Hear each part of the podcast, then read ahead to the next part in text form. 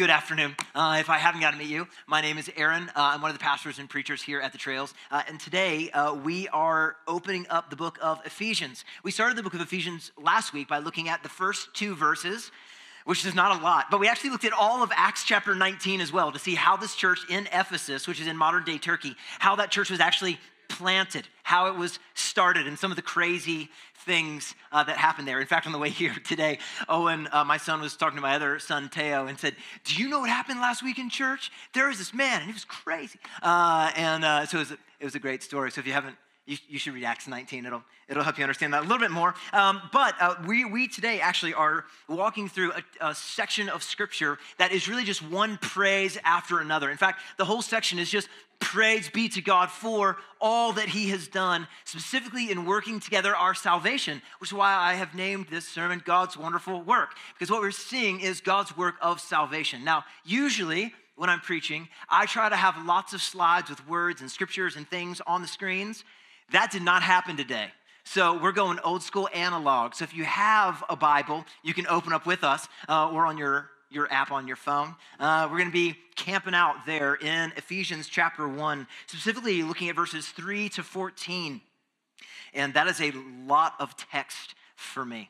Uh, and it is one of the most beautiful doxologies, praises that we have in the Bible. Some theologians have called it a golden chain. Some have called it a, a, snowball that, as it heads down the mountain from verses 3 to verse 14, it just gets bigger and bigger and bigger and picks up speed and then just whacks you over. Uh, so some people have, called it just lots of things. And it is one of these most beautiful praises of Paul written to God. Now, Paul usually writes letters and he starts off by saying, Paul, an apostle by the will of God. Uh, and then he writes who it's to, to the saints who are in Ephesus or Philippi or Colossae or somewhere like that. And grace and peace to you from God our Father and the Lord Jesus Christ. And then he moves right into a prayer that he has for them. But here in Ephesians, he doesn't get to the prayer. We'll, we'll cover the prayer next week when we get to verse 15. As you see, if, you, if you're in your Bible, it says thanksgiving and prayer. But right here, he dives into this huge praise to God. It's like he starts thinking about all that God did in and through uh, him and then through the saints there in Ephesus. And all he can do is just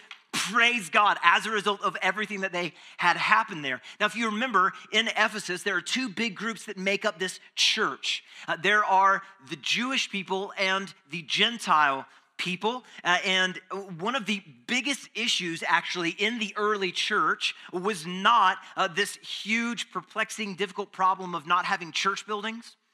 And it was not this big, huge, perplexing, difficult problem of persecution. Rather, the great big problem that we see as we're reading through the book of Acts and looking and studying the early church is what do we do with these Gentiles who are believing upon Jesus? Because they come from worshiping like Artemis of the Ephesians, these, these pagan gods, these demons, and now they are in Christ, and now they're being brought into these local churches and united together with these nice, clean, form fitted Jews who have the law of God and the covenants of God. Abraham is their forefather, David was their king. And things got a little messy of like, what in the world is happening? How do we relate to one another? Now, if you're newer to the Bible, you might not immediately see any kind of perplexing problem with that. You're like, that seems strange. Why are those people racist? Are they not like everybody else? What's the deal? And it, it's not that they were racist. Instead, they're trying to figure out how do they, as the people of God, who have the promises of God and the covenants of God, how do they intermix all of these people from these radically different backgrounds of them into being the manifold wisdom of God put on display so that the world might see them and, and see the gospel on display in their relationships? So, if you're newer, I guess, to the Bible, uh, the Jews are those people that, if you read through the Old Testament, we see that uh, there, there are these people that are chosen by God. We see that God looked, for example, in Genesis chapter 6, that God looked upon Noah with grace in his eyes. And, and there's this, this holy lineage that God traces all the way through from the very beginning of Genesis, Genesis chapter 3 or so, all the way to Noah. And then from Noah, it keeps going generationally to Abraham. And God chooses Abraham to be his man. He shows up to Abraham one day who's not worshiping God, he's worshiping the host of heaven. And he looks at him and says, You are my man. I am your God. Hello. And follow me, and I will bless you. And Abraham says, Okay.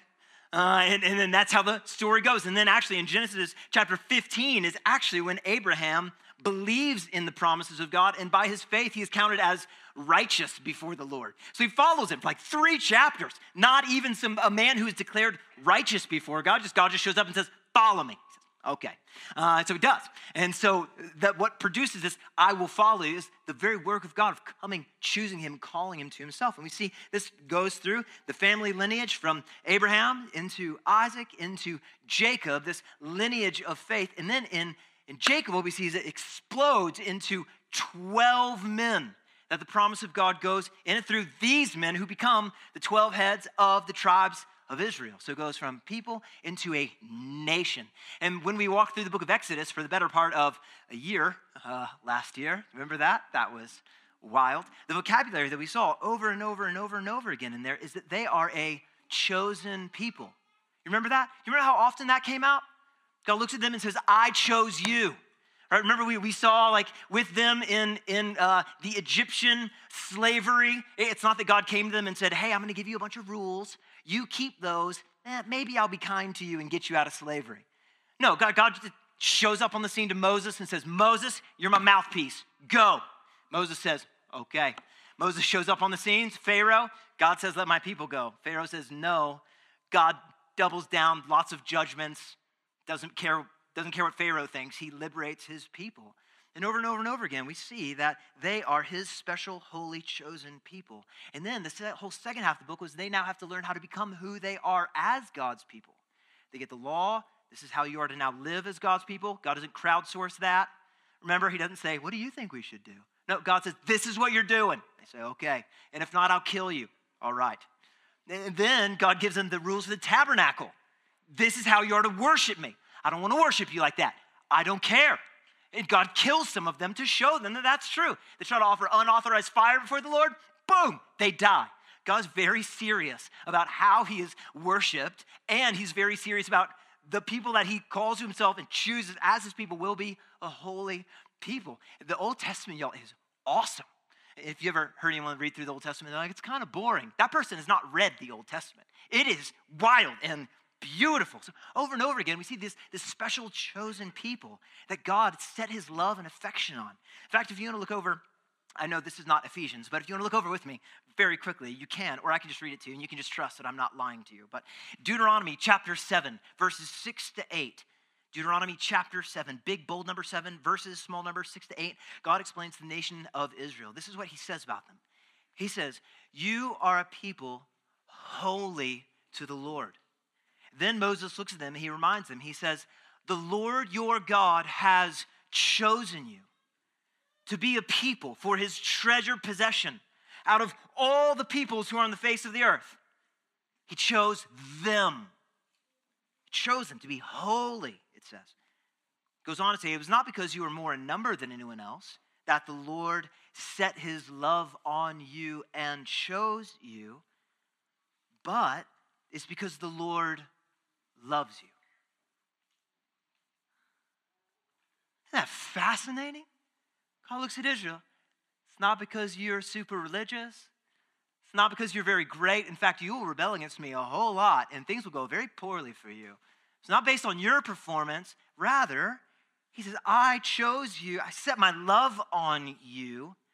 And all this happened because the Lord loves them and is keeping the oath that he swore to their fathers, we see in verse 8 this is the kind of vocabulary that just permeates the whole Old Testament. But we can't get too far away from God's promises to Israel to hear that they are those who God has set his love upon. They are his special chosen holy people, distinct from everyone else on the face of the planet. He chose them to be his people. Through them, God's purposes would unfold throughout all of human history. They are his elect, they are his chosen people. They are the ones whom he has set his love upon. You're Like, all right, well, then who are the Gentiles? They are everybody else. They're everybody else. They were as far away as you could get from God. As close as Israel was to be to God, they were as far away as you could possibly be. And they were worshiping false gods, idols, counterfeit gods. And as we see the gospel go forth in the early church from Gentile nation, from Jerusalem into Gentile nations, and all these Gentiles keep coming in, the, now we understand a little bit more like why are these Jews so worried about what do we do and how do we add these people in? It's because their, their whole life they've been conditioned and trained and know from reading God's word that they are God's chosen people and they're holy. But the Gentiles were not holy. So the question is, what do you do with all these Gentile converts? How are they now the chosen people of God? That doesn't make any sense. How, how, do we join together in a local church with people who aren't the chosen people of God like us? And how do we demonstrate our new identity, not as Jews and Gentiles, but as Christians? And are they chosen by God? Like, I know we are, we're Jews, but them? I don't know. And it was during this early time when we begin to really understand the plans and purposes of God that He has planned to unite all things in Jesus. That this special status of being God's chosen people is no longer in the new covenant predominantly applied based off of bloodlines and lineages. Rather, we see that the chosen people of God are made known to one another as they hear Jesus' voice, the voice of the shepherd, and follow him. That's how we know who Jesus' sheep are his chosen people. They're not from a certain family, they are, they are composed of anyone who hears the gospel, believes upon Jesus, and repents of their sin. They, they, they are those who look at their profession of faith and the transformed life, and we acknowledge the miracle of God has taken place in their life. And then we confidently look at them and tell them, well, I guess you, you are now the chosen people of God. Praise God. Welcome. And, and, this is what began to happen. This is why we had the Jerusalem Council, by the way, in Acts chapter 15. All these Jews wondering, what do we do with these Gentiles? And I know this probably isn't too crazy for us to understand because of where we're at just in human history, but we have to understand that this would have been an incredibly radical shift for the Jews to get used to. Like, what about their privileged status? I mean, their entire lives, they've been taught that they are the special chosen holy people of God with the promises and covenants. Gentiles are those dirty people who are not chosen, who are unholy and blameworthy. They don't have promises, they don't have covenants like us. Yet now in Jesus, God begins to draw men and women to himself by the work of God the Spirit from these Gentile nations. And by their faith, through grace, they are united into Christ and placed into local churches with these Jews, meaning they share the same status now as God's holy chosen people, whom he adopted and brought into his family according to his plans and purposes, which he set forth in Christ from before the foundation of the world to the praise of his glory. And that's what is in Paul's mind as he begins to craft these little verses that are just like jam packed with goodness. It's, it's these thoughts that are swirling around in his mind that just burst out from the beginning of this letter as he's praising God for the great kindness of God and making his will known throughout the ages, but now revealed in the new covenant, which is set forth in Jesus. And so for our time together, we are going to go line by line through these opening 12 verses, verses 3 to 14, to see how Paul praises God over and over and over again for what he's done in the lives of the Ephesians and in effect in the lives of all Christians. If you're a Christian, there is very good news for you in what we're reading today. Because you who once a Gentile from birth and by nature, if you are in Christ, you are now part of the chosen people of God, which is a place that you don't deserve, nor do you earn, nor do you come from the right family. It, it, if, if you're a Christian, the fact that you love Jesus is a miracle of God. This is an absolute miracle. And that, that's, what, that's what Paul's big aim is. It isn't that we, that we read through these next kind of verses and just kind of examine them and study them and go, well, I don't know about that right there. No, it's, it's that we see them and, and our jaw hits the floor and we say, Praise God for your kindness to someone like me. Because I don't deserve any of what you're doing.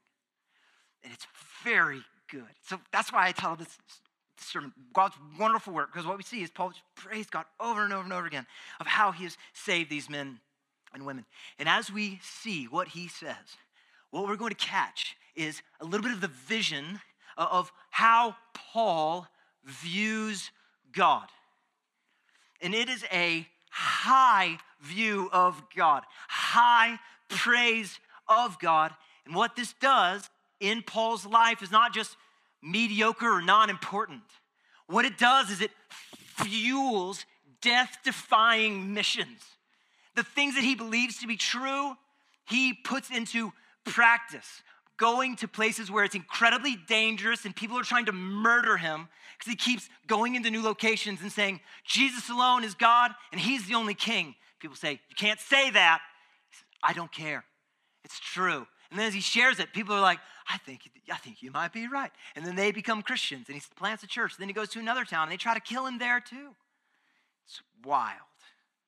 It's absolutely wild. Not only that, but these truths are written down and sent to the Ephesians that they might understand the purposes of God from before the foundation of the world, that they might see that their salvation as Gentiles is not an afterthought. They are not God's plan B. It's not like, well, Israel was kind of plan A. They kind of didn't do very well. So uh, we got plan B action now. That's what we're doing. We're on plan B. Uh, and if it was that way, uh, we'd be planning on like 18 bajillion at this moment. You know what I mean? Instead, what we see is that their salvation is God's determination. God is the one who has purpose to save them. He's the one who ordained their salvation. And so they can be confident that when they heard the gospel and were given grace to believe it, that God really did seal them by his promised Holy Spirit and let them know that they can never lose what they did not earn. See, and these are the truths that would sustain the Ephesians as they walked through suffering on account of the word. As those, those remember those silversmiths that loved Artemis the Ephesians? As they actually came after these Christians, there's this there's great comfort and joy they have in the gospel that it's rock solid hope that they have been united by faith in Christ and with one another. That is unshakable. So, so let's begin to dive in and see Paul's praise of God for his wonderful work. Let's look at verse 3. Verse 3 says, Blessed be, or praise be, the God and Father of our Lord Jesus Christ. And we don't have long to pause here, but this phrase is just beautiful because it talks about the unique relationship between God the Father and God the Son, Jesus. And so what we know is God the Father as our Father, and we only know him as that because of Jesus and the work of Jesus, which we're going to see in a moment. So Paul starts his prayer of praise, and specifically he does so by thanking God the Father for his activity extended to us in Christ, for what he has done. And he begins praising God the Father for blessing us in Christ in Jesus with every spiritual blessing in the heavenly places. Now, the first thing I want to draw our attention to is the word us. If you're a writer in your Bible, an underliner, if you just go through verses 3 and 14, even while I'm talking, and just make little circles around every single time you see the word us, what you, what you, what you ask, the most natural question would be, well, who is us? If all these things are happening to us, who, who is us? I don't know if grammatically if that's a great sentence, but who, who is us? And, and if we look back at verse 1, we see the answer to the question. Paul, an apostle of Christ Jesus by the will of God, to the saints who are in Ephesus and are faithful in Christ Jesus. So the us that Paul will keep referring to in this section as he's praising God is the us the us are the faithful saints that we talked about last week. Those who are actively believing and trusting in the gospel, those who have been convicted of their sin as they heard the word of truth, the gospel of their salvation, they believed upon Jesus as they turned their backs on those counterfeit gods and repented of their sin. So the faithful saints, that's the us who is in here. But notice also as well that this word us is the one used. Meaning, Paul isn't using the second person plural y'all. It's one of my favorite words being a Texan. He's not using the word y'all, right? He, he doesn't he doesn't look at them and say, Blessed be God the Father who, of our Lord Jesus Christ, who's blessed y'all, you guys. N- no, no, he actually uses the first person plural, us.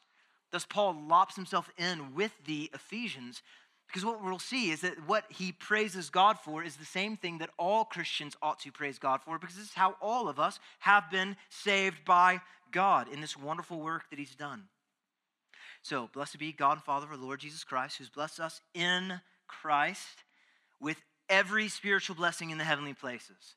Not just a small note here, but notice that this verse doesn't say that God the Father has blessed us in Christ with every physical blessing in the earthly places. It say that? He's blessed us with every physical blessing in the earthly places. Does your Bible say that? If so, throw that Bible away. That's not what it says. He's blessed us with every spiritual blessing in the heavenly places. Now, I say that because there are a lot of TV preachers and preachers in this city who get that wrong. Incredibly wrong. See, because Jesus' kingdom is not of this world.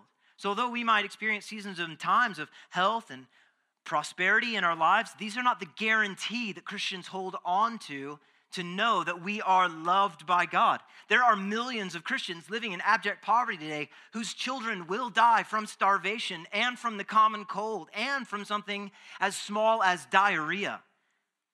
And this isn't the result of their faithlessness in the gospel. We, we are not guaranteed health and wealth and prosperity in this life. If you have it, praise the Lord. By the way, all of us do because we live in Canada. So, most of the world is not like this, right? Most of the world is not like this. It's drastically different. When people run around saying, "Oh yeah, we have every spiritual blessing in the earthly pla- or every physical blessing in the earthly places," what they do is they set people up to believe and tie together their faithfulness with God's blessing and provision and health. So if you're not experiencing God's blessing and provision and health, you're probably not being faithful enough. So just have more faith and be better and try harder. Pick yourself up by your bootstraps and just do better. Friend, that is not the gospel. That is a sneaky snake oil salesman. And that will lead you straight to hell. See, friends, Jesus' kingdom is not of this world, it is of a different kingdom. And, and and, and I think my problem with them is not that they have this big view of how great and kind God is. They have a tiny little view of him. It's just, it's just this tiny little view of him. As if, as if all of what it means to follow God means we just have for 20 to 30 years some health and some money in the bank. That's God's big plan. Friends, Friends, th- their view is much, much, much too small, and the view that the Bible has is much greater and deeper and wider, and actually produces hope and confidence in our lives. See, in Jesus' kingdom, our eyes are taken off the physical blessings in the here and now, and our confidence and hope are not placed in physical things, but rather in the promises of God, and specifically in our union with Christ. We, we see this phrase in the heavenly places. This, this phrase actually is used in Ephesians uh, chapter 2. Uh, look with me if you want to. Ephesians chapter 2, verses 5. 6 and 7. Yeah, 5, 6, and 7. Even when we were dead in our trespasses, we were dead in our trespasses. Dead. We're not alive, we're dead. He made us alive together with Christ. By grace you have been saved, and raised us up with him, and seated us with him in the heavenly places in Christ Jesus. Let's go back, verse 3. He's blessed us in Christ with every spiritual blessing in the heavenly places. Meaning that there's this beautiful way where right now you, as a Christian, in a spiritual sense, are seated in Christ. Your salvation is secure and your hope is secure. It's not based on your faithfulness, it is not based on your health, it's not based on your bank account. Your steadfast, sure hope and your anchor in the midst of life storms is found in the fact that right now you are, by faith and through grace, in Christ. We're not to look at our life here and and use this as the barometer of how faithful we are being unto the Lord. No, my friend. So, my problem with TV preachers is, is that they exchange the covenanted hope that we actually have in spiritual blessings of being united to Christ by faith, and they cheapen it by casting our eyes to look on the things of this world and call them blessings, when there are far greater blessings that should fuel our devotion and praise to God. In fact, everything that we see here is just blessing after blessing after blessing after blessing of God. And this is usually not what the TV preacher means when they talk about God's blessings, but every single one of them are blessings. And when we walk through the brokenness of this world as Christians, when we lose houses, when we walk through financial loss or poverty, when we walk through miscarriages and the death of a spouse and cancer and MS and loneliness and seasons of darkness and anxiety and despair, we don't need to fall into the trap of Satan to look to earthly, tangible blessings to see if we are being faithful to God. Because health, wealth, and prosperity are no barometer to that. They're no barometer to see if we're living a victorious Christian life. No, we look to the cross of Jesus as our only hope in life and death and know that we are loved by God. And then we remember that Jesus is our only hope in life and death and that we are loved by God and God's promises by grace and through faith that we're seated with Jesus in the heavenly places. And there is no greater blessing than that. There's no greater blessing for you than to know right now your salvation is secure and you cannot lose it and you're safe in Christ though we may lose everything, we cannot lose Christ. Though we may have fears that the government may take your home or, or, or the stock market's crashing. Like, What's happening? There, there is no place in this world to find comfort and hope and joy and satisfaction other than in the gospel, my friends. There's nothing so secure as that.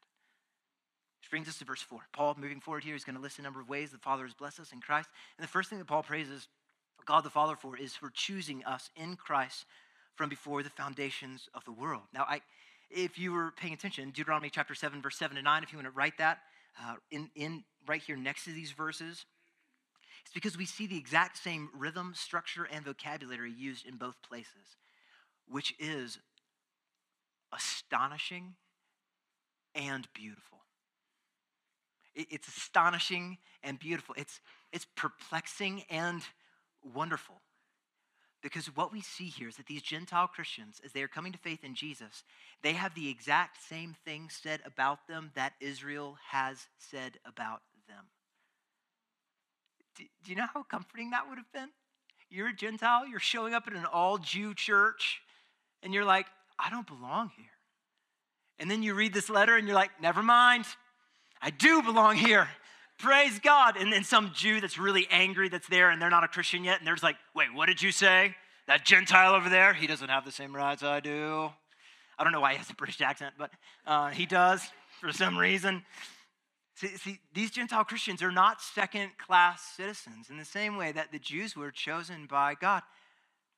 They, by their faith in Christ, are united to Christ, and they are the ones who are chosen by God.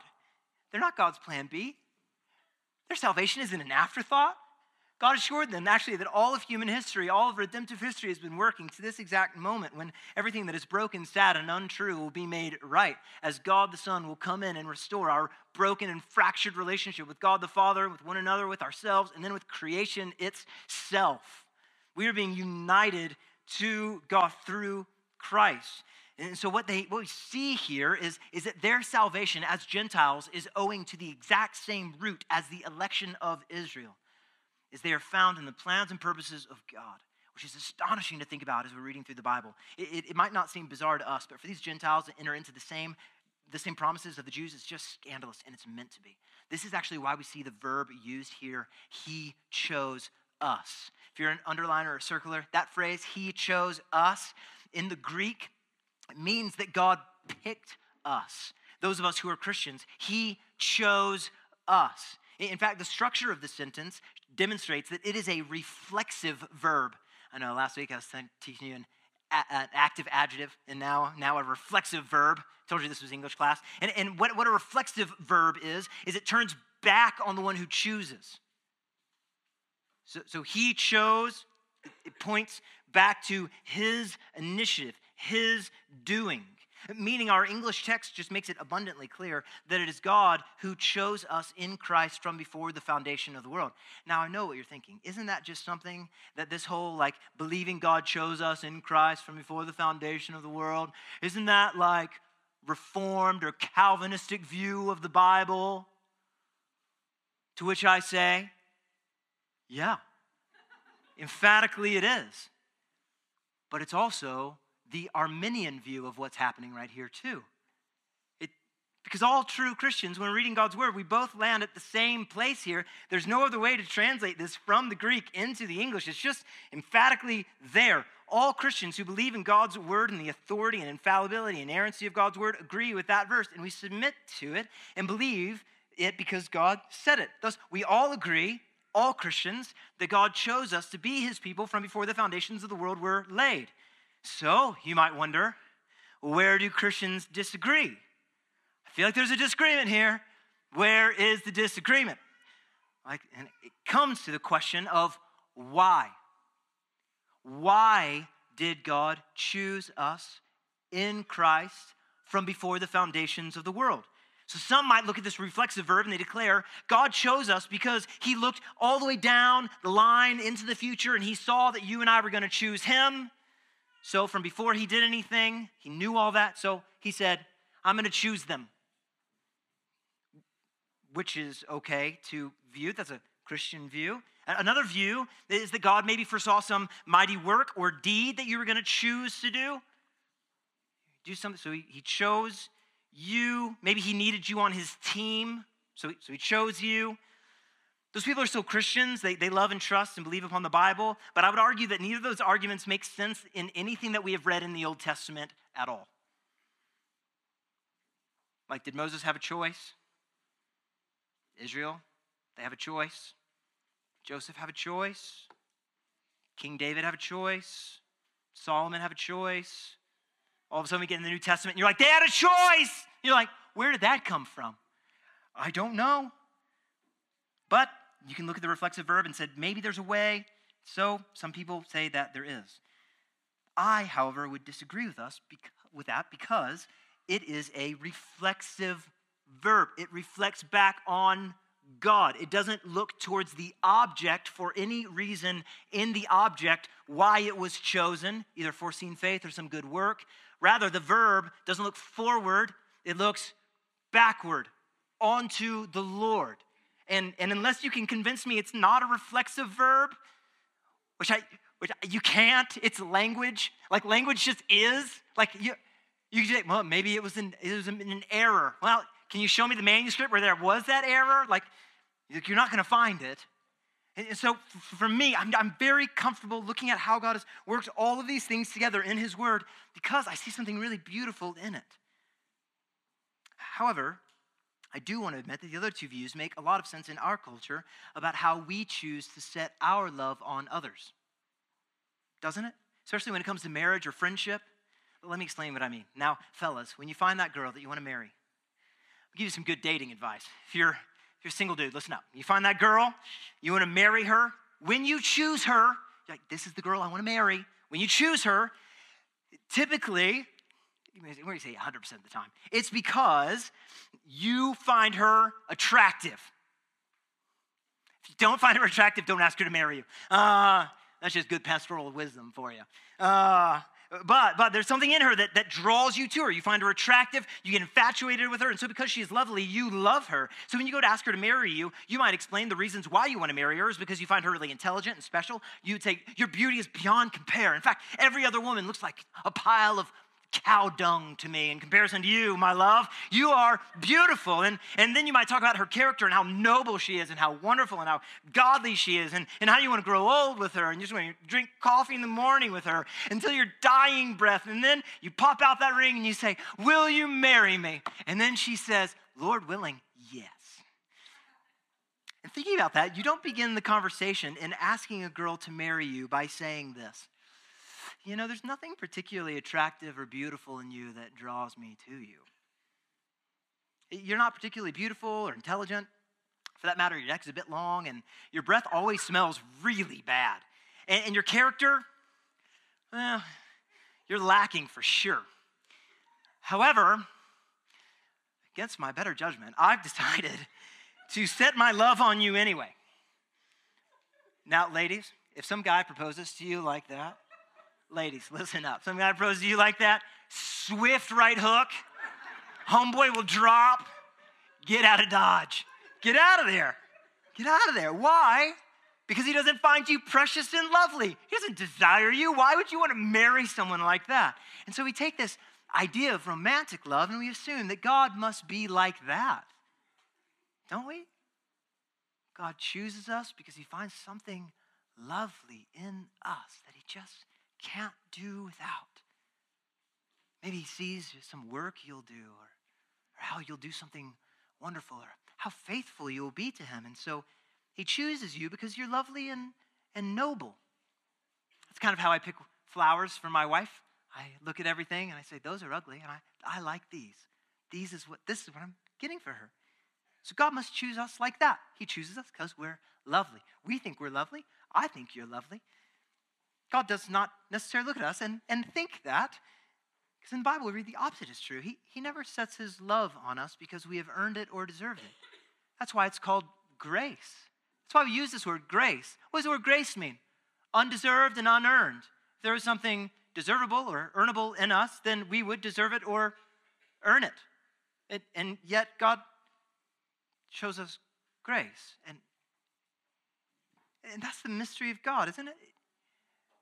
Because there's, there's absolutely nothing lovely in us. There's nothing that he needs in us. There's, there's nothing that he's lacking. According to God's word, and this is a, this is a mystery. Zero idea. The, the Lord looks on people like you, people like me, and just says, He'll be mine. We hear someone share the gospel with us. For some reason, we, I think there is a God. I, I think that Jesus really did die on a cross for my sin. I, I, I think he rose from the dead. I, I want to give my life to him. Where's that come from? You're working or, or God's working in your life? Friends, in the Bible, we, we have this view from Scripture that we, from birth and by nature, are dead in the trespasses and sins. From birth and by nature, we are people who worship the prince of the power of the air, Satan himself. We are those who also have a spirit of disobedience in our chests, leading us into all kinds of sin and that are carried out in the passions of our flesh. Carrying out the desires of the body and the mind are, are by nature children of wrath, those who deserve God's eternal judgment to be poured out upon us for forever. We are blinded to the light of the gospel, unable to see it and unwilling to come, even if we could see the light, because we love the darkness and we want nothing to do with the light. For when we read the Bible, it's very clear that if we ever stood a shot before God of being accepted before Him, it does not come from within us as people. It must come from God. He must be the one who does the wonderful work of saving us. Thus, his choice of us is to be in Christ doesn't come from any good in us, but according to his sovereign grace and the foreordination of all things. Thus, he is the one to be praised for our salvation.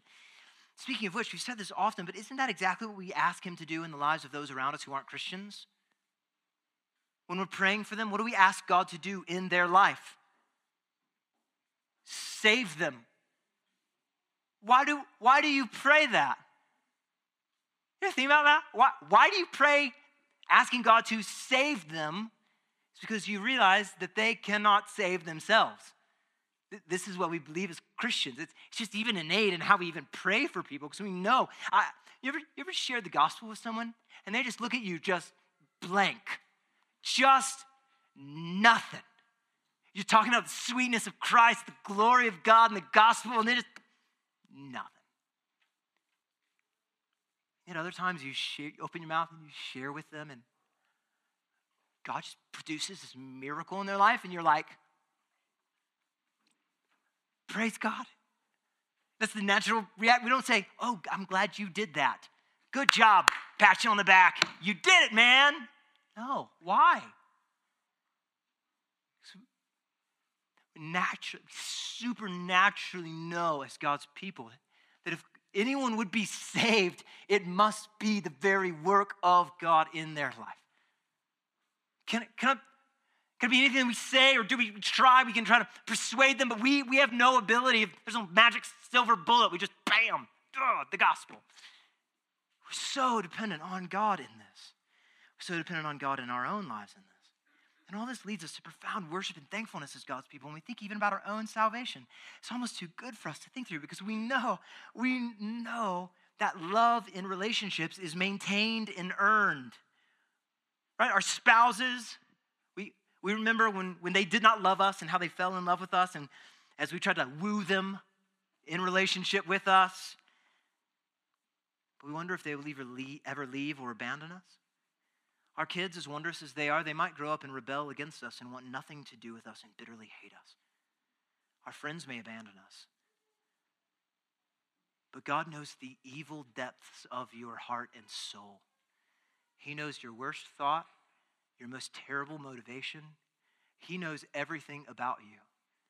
And he looks at you and says, You will be mine. I want to extend my love to you. I want you to know forgiveness and grace and kindness. You have people in your life that, that know everything about you and still want to be around you. I don't.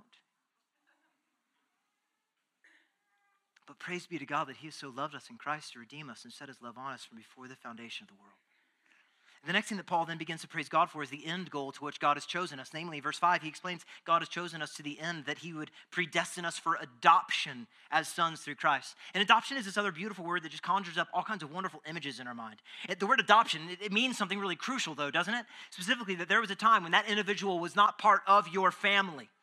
And so you went about the great work of uniting them to yourself. And adoption is one of the most precious things to me, thinking about the effort that the family goes through, raising money, choosing a place, getting a kid, going paperwork, getting the kid, bringing the kid home, working with the government of Canada, working with all these things, get all the paperwork and all these things in, the heavy price that you have to pay in. Likewise, think about all that God has done for us through Christ to bring us to adoption to himself. And what a beautiful and glorious thought that that is. He has proposed to unite us to himself as sons and daughters. He's chosen us and to bring about his purposes and plans. He then sends God the Son, Jesus, to pay the price for our adoption so that we, who are God's enemies, might then be adopted into his family. Just like last week we saw in talking about Paul's apostleship being by the will of God, that it's this will of decree. God planned it and brought it into being. Likewise, we see that all of our salvation as Christians came about according to the purpose of God as he brought about our salvation that he chose us in Christ from before the foundation of the world that we might be holy and blameless before him. In love, he predestined us for adoption as sons and daughters according to the purpose of his will, to the praise of his glorious grace, which he's blessed us in the beloved. That's what God's praising, that Paul's praising God for, that our salvation is from God. He's the one who chose us, not because of what we brought to the table, but how we performed. No, but based on his love for us, that he set his love upon us and chose us from before we've done right or wrong, so that He is the one to be praised for our salvation. Which does a couple of things in our lives. It humbles us. It means that, that if you're a Christian, you didn't do anything to earn or deserve God's kindness to you. Isn't that a humbling thing?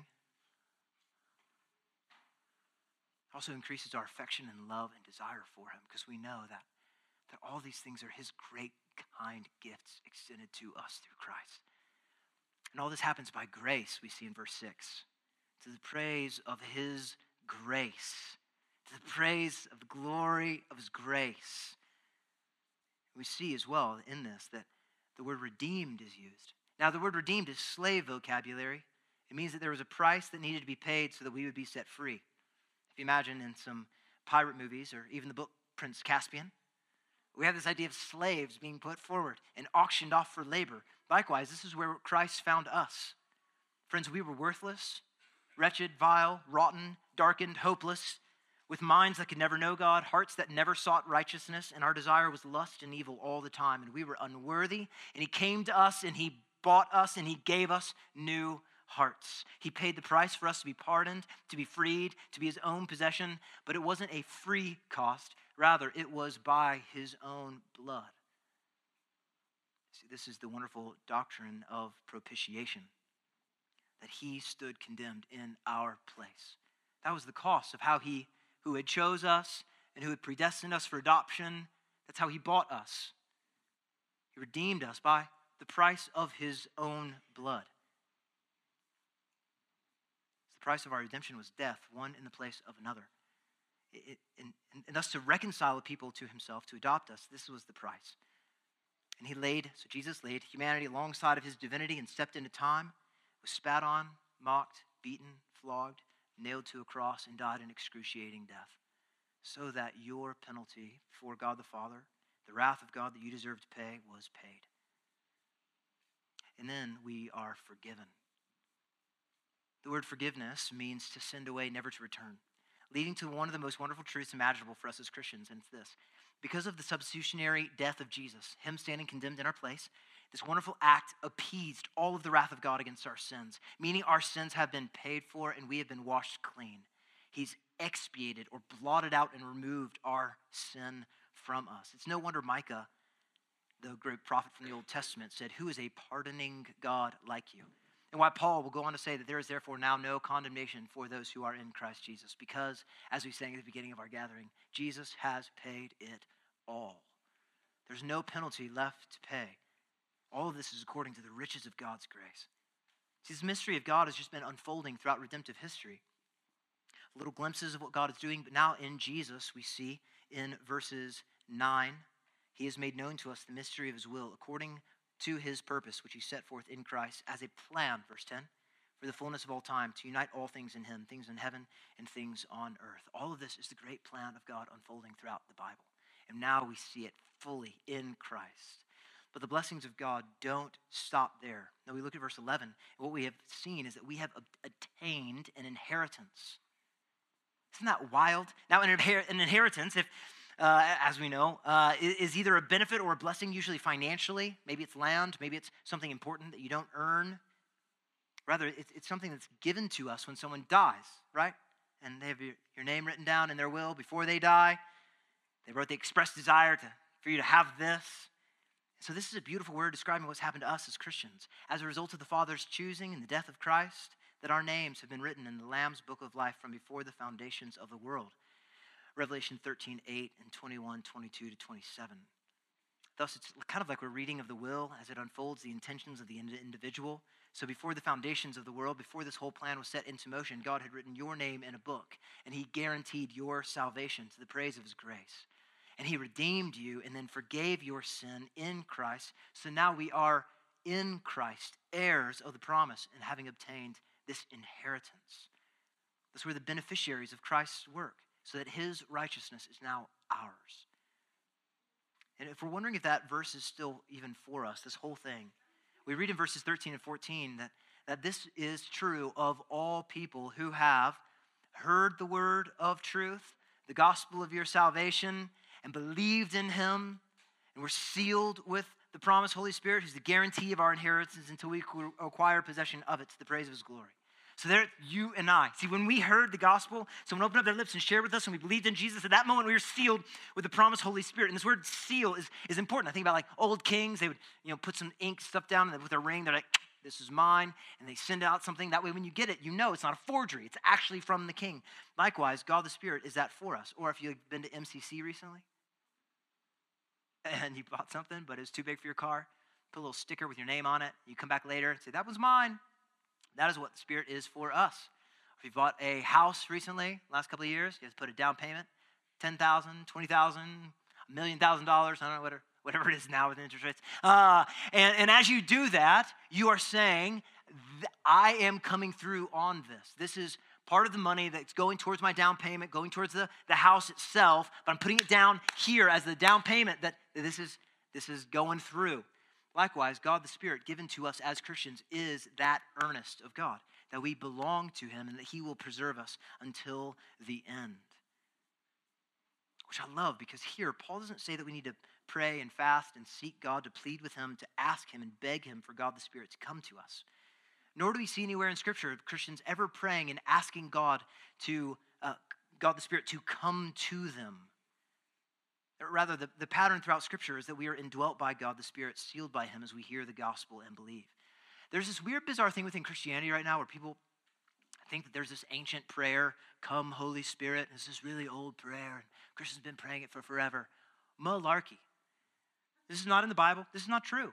We don't plead and ask God the Spirit to come and do things as if He's like this magical force or essence that we have to beg God to come and do. No, friends, if, if you are a Christian, you have been sealed by the Spirit. He's indwelling inside of you, empowering you for good works of ministry. As, as, the, as, as the very presence of God with you. He's a guarantee of your inheritance until you acquire possession of it. Now, this whole section, as I said at the very beginning, is meant for us to praise God for all that He's done, extolling and worshiping, praising Him for all of the great grace and kindness that He's given to us. You and I, who don't deserve it and could not earn it. And as we see three times in this passage, we see that everything in here is to the praise of his glory. Thus, it is right and, and fitting that we ought to spend time thanking God as Christians for these things. And not only that, but how often has your prayer life as a Christian been walking through something like this in Ephesians chapter 1, verses 3 and 14, and just systematically walking through and praising and thanking God for everything that Paul does? Your prayer life usually look like that? I would imagine not. And yet there are wonderful things in this that you could spend the rest of this week rest of this month, the rest of your life, walking through these verses in prayer to God, thanking Him for the very same things that Paul does. And we see as well in this, don't we, that our salvation is a Trinitarian effort. God the Father planned and purposed it, God the Son, Jesus, purchased us by His blood, and God the Spirit seals us as the sign that we have been bought by Jesus and that we belong to God. For that, brothers and sisters, God alone is to be praised. Now, if, if you're here and you're, you're not a Christian, you're checking out all this Christianity stuff, you might wonder, well, what hope does any of this have for me? What, what, what hope does this have? Like, it's kind of like listening to a love song when you're not in love, and you're like, I wish I was in love. Uh, and you wonder, what, what, what in this praise is, is good for you to know? Well, it's, it's good to you for you to know that in and of your own self, you are not holy and blameless. Rather, God says, you are unholy and blameworthy. We see from this that you don't deserve to be adopted into God's family. Rather, you deserve to face the consequences of trespasses because you've not believed upon Jesus. The Bible explains that when we die, there's two options where we spend eternity future. We are either united to Jesus by faith, where we have repented of our sins and trusted on Jesus as our God, Savior, and King, or we spend eternity future suffering under the just judgment of God, the conscious torment of God for our many sins in a place called the lake of fire, which does not sound very good. This is in Revelation chapter 20, verses 7 to 15. And it says there actually that, that that those who are there will be tormented day and night forever and ever because of their sin against God. But God has made a way for you who deserve nothing but his judgment to receive grace and kindness and mercy and compassion and forgiveness for your many sins. See, God is merciful and, and abounding in steadfast love and faithfulness. He's made a way for you who are guilty and unholy and blameworthy to be pardoned, declared holy, and declared blameless. But it's not by works that you do, rather, it's by trusting in the finished work of Jesus in your place. That He suffered the death you ought to have died and died and rose from the dead, conquering over it, that He stood condemned in your place. Thus, thus, thus if, you, if you would want to, have forgiveness of sins, then it is available for you today. And so the question is would you come to Jesus? God is, God is not unmerciful and unkind. In fact, the very fact that you're here hearing this means that God is being very kind and gracious to you. And, and through my voice, He's calling you to come and trust and believe upon Jesus as your only hope in life and in death. And if you're here and you are a Christian, my encouragement for you this week is, is to spend time meditating on these verses. So let just slowly work through it in your mind, finding new ways to thank God for his great kindness extended to you. Thank God for choosing you from before the foundations of the world and praise Him because you know how weak and insecure and fickle your own heart is. So be thankful that God's love for you isn't dependent on you choosing Him, but rather on Him choosing you. And thank Him that He came and found you, that He is the one who predestined you unto adoption as a son or a daughter of God, and that He put you into His family. You're not a second class Christian. Doesn't matter what your background is, doesn't matter if you're like, man, I got way more sins than everyone else here. You're not a second class Christian. There's no such thing. Praise God for that. He put you into a church family. You once were dead in your sins and loved darkness instead of them. So, because of that, we, we praise his glorious, undeserved grace extended to us. Brother and sister, God has redeemed you at a great cost by the blood of Christ that you might be united to him, that you might have every spiritual blessing in the heavenly places. And he's given you his spirit as his guarantee that you are his. And right now, you are in Christ. There are no better blessings or promises of God than that. Friends, we could spend a lifetime, we probably should, coming back and praising God for these things. So, Let's pray and, and then we will do that.